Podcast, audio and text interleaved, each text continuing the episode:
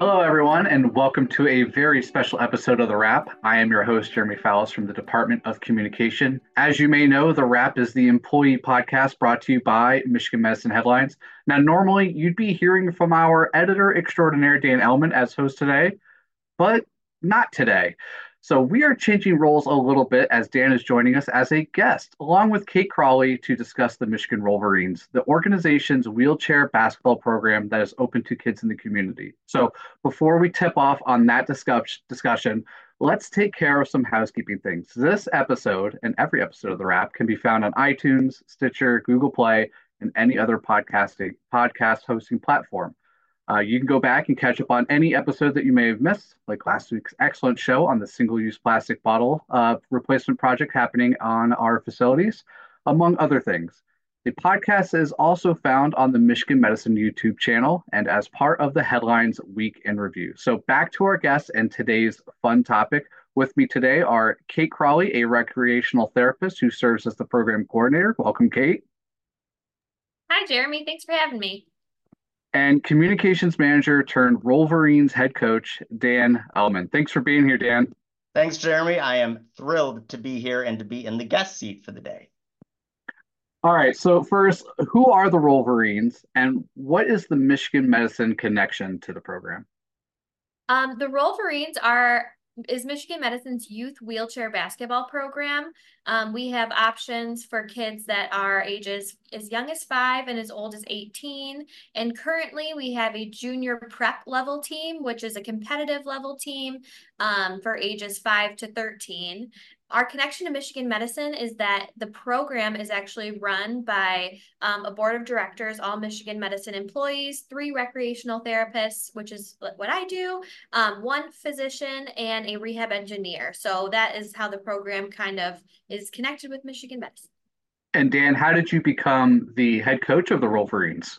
Yeah, so that was um, actually a really cool random story. I was actually doing my day job as a communication manager, at the time a communication specialist. And I was running a story on an adaptive kayaking clinic that the team that runs the Rollverines, UMAISE, um, was putting on. And um, at the time, I was just on the phone with um, Becky McVeigh, who's part of UMAISE, and she was telling me all about kayaking. And I just happened to ask her, what other programs is UMAISE um, going to have? And she said they were looking into creating a wheelchair basketball program and that like you know was a shock to me. I had no idea that that was something in the works nor did she have any idea that i had any connection to wheelchair basketball. We were on the phone. She had no idea i used a manual wheelchair. She had no idea that i played wheelchair basketball in high school and that i was looking to get back into wheelchair basketball as an adult. So i actually told her this was on a friday and i'm like do you happen to need a coach? And she was like yes we do. We have no clue what we're going to do for that they were having a planning meeting the next Monday, literally three days later. I was part of the planning meeting, and the rest is history. That was back, I think, in 2017. So uh, that was seven years ago, and I've been part of the program ever since.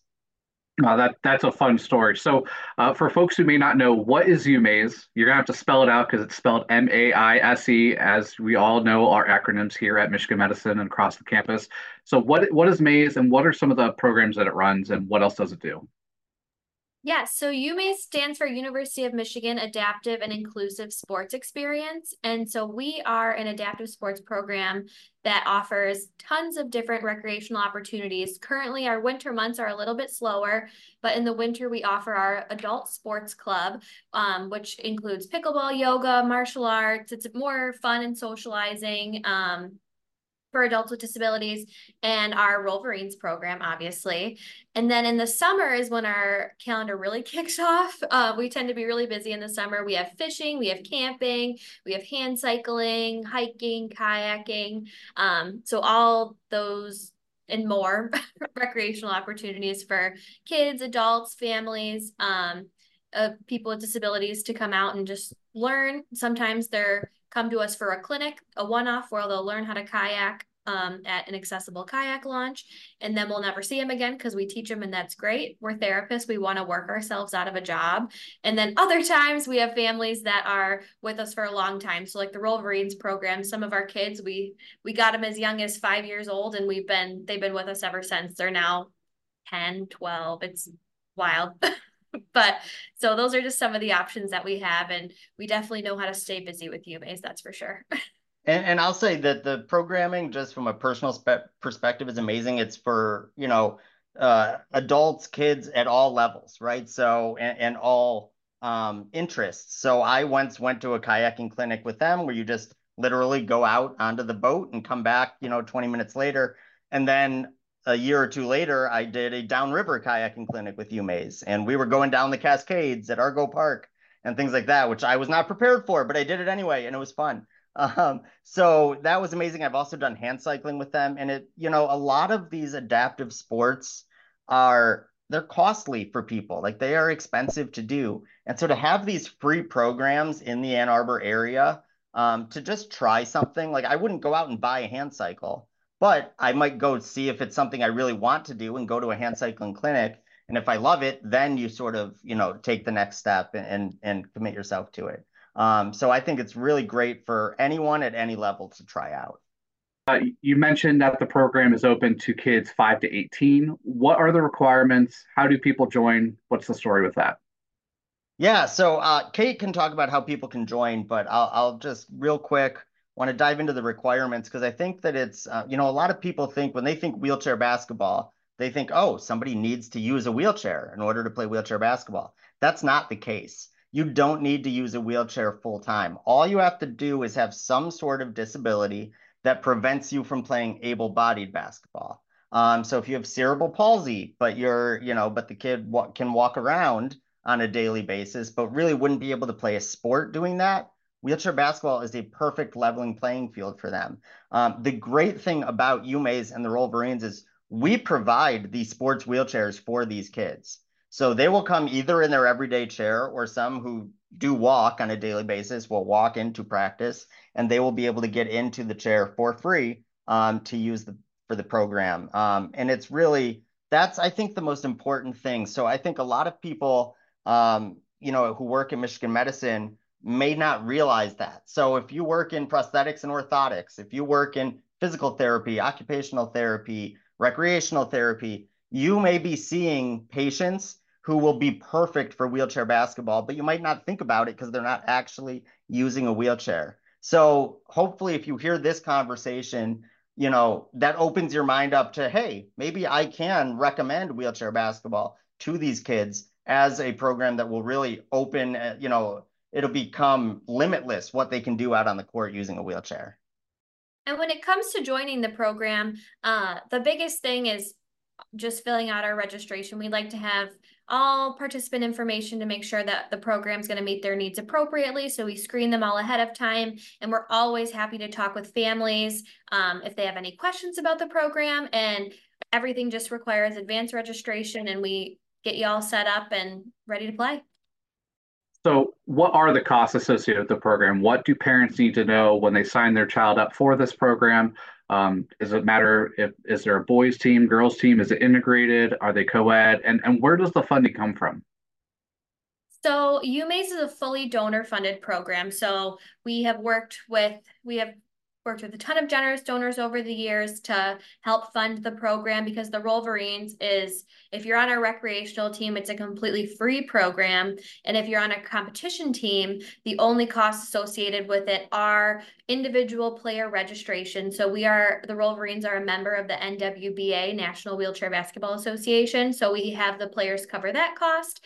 And we also have players cover the cost of just whatever you need to travel to the tournament. So whether that's a road trip, so covering the cost of gas and then hotels if they choose to go that route. Um, everything else is covered by UMAISE, tournament entry fees, wheelchair transportation, all of that is taken care of. Okay, so let's talk about the basketball for a minute. What are the main differences between wheelchair basketball and able body basketball? Yeah, so the biggest thing, I mean, if you watch wheelchair basketball, you'll be like, hey, I'm watching basketball. Like it makes perfect sense when you're watching wheelchair basketball as a um, as opposed to able-bodied basketball. It's very similar in in so many ways. The biggest like rule differences that you'll notice is the dribbling rule. Um, so you have to dribble once for every two pushes of your wheelchair. If you do more than two pushes between a dribble, that's considered traveling. But it's not, you know, consistent dribbling like you would have in able-bodied basketball. Um, also for the level that we play at, our kids who are from five to 13, the height of the basketball hoop is at eight and a half feet. It's not at 10 feet, which is the regulation height of a hoop. So it's a slightly lower hoop. Um, but eventually, if we get enough of the older kids who want to participate, we'll play at what they call the varsity level, and those do have 10 foot hoops. Um, so those are the main differences. I think in a lot of ways, wheelchair basketball is actually a lot more fast paced. I mean, if you watch the kids flying up and down the court, it's really amazing to see what they can do. Um, and it's it's a lot of fun. It's also a lot more physical than you might think. Um, you know, there's players crashing into each other. Um, you know, positioning is very important. It's a lot harder to go around a wheelchair than it is to go around someone standing on two feet. Um, so if you position yourself correctly, it's eh, very important for defense. Um, so those are really the big differences. But I encourage anyone, if you've never watched wheelchair basketball, find an outlet to check it out. It's so much fun. Like I, you know, we go to these tournaments, um, and you could be in the gym all day, but I'll just sit there even when our team's not playing, and I'll be watching the other games, and it's just so much fun to watch. So why is basketball and sports in general, you know, so good and important for these athletes? What's the outlet like? The biggest thing that I notice is just the community around wheelchair basketball, going to tournaments, getting to hang out with kids that are in a similar situation to them. Maybe they're new to their injury, or maybe they've just been in a wheelchair their whole life and just kind of talking like, oh, you do that i do that too. This is what i do. Like stuff just kind of naturally comes up in conversation and that connection piece is huge. But also when you're using a wheelchair full time getting out of your wheelchair and into a different wheelchair can be a huge physical benefit of just changing space and getting your body into a different position can be huge for you physically um and yeah just the i think the community piece is huge these kids are talking trash with the best of them and they're we we don't teach them that at the no, It just not. comes naturally. but they're, they're they're just great kids, and it's just important to have sports just like any other able-bodied athlete would have. Yeah, and as a former uh, wheelchair basketball player, I'll say I have, I have two more additions um, to what Kate said. One is so much focus when you have a disability. So much of the focus is on what you can't do. You know that you can't walk, you can't, you know, uh, carry something. You can't. It's it's always you can't do this, you can't do that, you can't do that. When you play wheelchair basketball and you get out on the court, it's all about what you can do, right? It's about playing as a team, making that shot, stealing that ball, blocking, you know, blocking that shot. Um, and the the mental um, positives to that um, can't be overstated. Secondly, you know, there's so much emphasis nowadays on mainstream schooling, you know, that if you have a disability, we still want you to be in mainstream school. That's great. That's how it should be. But at the same time, if you have a disability or you use a wheelchair and you go to a mainstream school, you're anything but mainstream. Like you stand out from the crowd, whether you want to or not, and you're going to be different than almost all of your friends. Um, and so when you go to wheelchair basketball practice once a week, or you go to a tournament where there's hundreds of athletes just like you, it's really this incredible feeling of belonging, of inclusion, of hey, they're just like me. They're out there enjoying their life. I can enjoy my life in this way. And it's really, really powerful. That's wonderful. And, and you've shared with me recently that you've actually had some success on the court. Can you share what that's been like this winter? Yeah, that's been fun. So we we had a little bit of a struggle when we first started, mostly because the age range of five to 13. If you're a five year old going against a 13 year old, that's not easy. Um, and we had, when we started, um, a lot of really, really young kids. Um, so we were going out there and we would we would play and we would play hard and we would have fun, but we weren't necessarily winning games. Um, that started to change this year. Now that we're in um, our third full year of competing, and that's when you take into account COVID. We weren't going during COVID to tournaments. Uh, we got our first official tournament win just a week and a half ago. Um, that was so much fun. Uh, the kids love it, but you know, we're always, and while that adds something to it, we're always telling the kids you're there to learn and to have fun. And that's the most important thing. The scoreboard is not the most important thing, but look, they're kids. They're going to look at the scoreboard. So when they see their team has more points than the other team at the end of the day, um, it's something that they they were very very proud of last week, and we were proud of them as well. As they should be. So Kate, maybe this question's better for you. So, what's next for the Rollverines? And if our employees know someone who would be perfect for the program, How do they learn more about it? How do they sign up? How does that happen? So UMAISE is uh, a page on the Michigan Medicine website. So if you just Google UMAISE, you will find us. Um, the next step is keeping the competition going. We have a tournament coming up March 2nd and 3rd in Akron. Um, so they'll be going to the Midwest Conference Championships, which is huge. We're really excited to be back at that tournament for the first time. Um, and then the season will continue. We'll power through practicing until May, and then the season will begin again in September. So, in the meantime, this is a huge time for if you have a participant or a patient or someone you know that would qualify for wheelchair basketball, this would be a great time to try it. Um, we'll have a little bit of time to do some inter-team scrimmaging and just get a feel for the game and see if you like it. Come on out. There's never any pressure to try it if you don't like it no big deal. It's just better to say you tried it and didn't like it than didn't try it all. So we'd love to have more people out and uh, we'll have our contact information sent to Jeremy. So blast that out with everything. And we're always looking for more people. thank you, Kate and Dan, for joining us today and talking about the Rollverines. And if you want to learn more about the Rollverines wheelchair basketball program, go to mmheadlines.org. That's mmheadlines.org. All right, Dan, this is where it gets extra fun. It's time for the lightning round. Oh boy. You usually get you usually get to be over here chatting and asking questions. Uh, but we're gonna ask four quick fire questions. And today you're on the hot seat. So are you ready? I, I think so, but I also know that you were very secretive about what these questions were going to be. So I'm a little nervous as well. But here we go. Yes, here we go. They're they're not hard. Uh, if you can't answer them truthfully, uh, we we shouldn't be recording these podcasts anymore. But Dan, you, you've claimed in private that the Rollverines moniker was your brainchild. Is it your best branding that you've come up with, or is there something else that rivals it? Oh man. Um, you know, I like to come up with puns.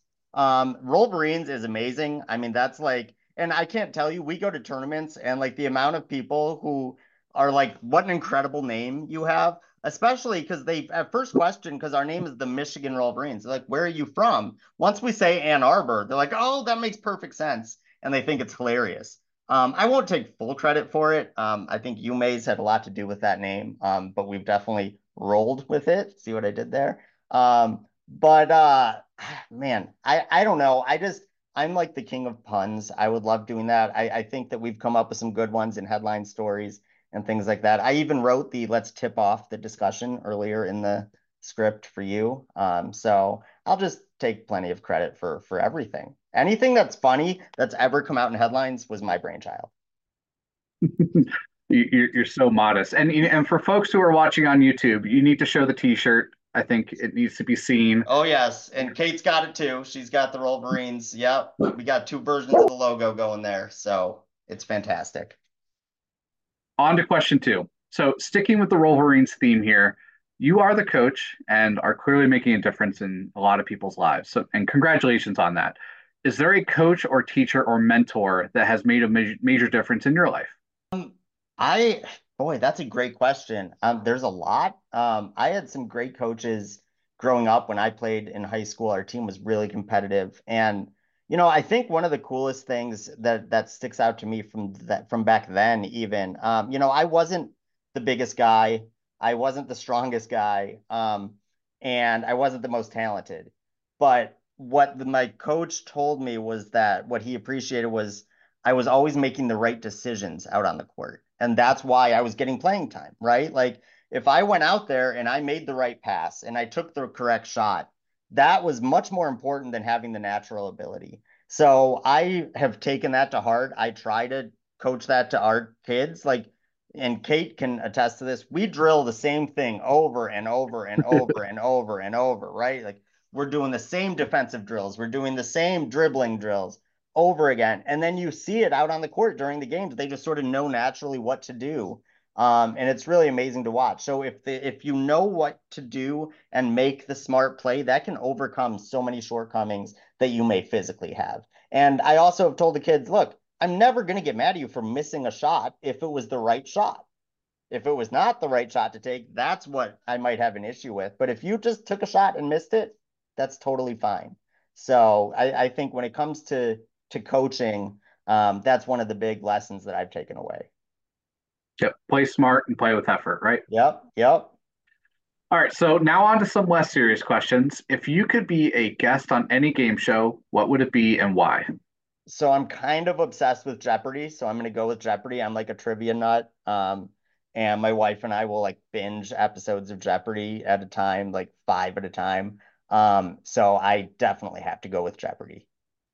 And they do Okay. a little personal note about Dan. They do keep score of who wins the final Jeopardy. Dan, We are you currently in the lead of final Jeopardies? I am not. My wife is in the Oh. lead, but that's okay. You didn't need to bring that up. I just had to had to mention it.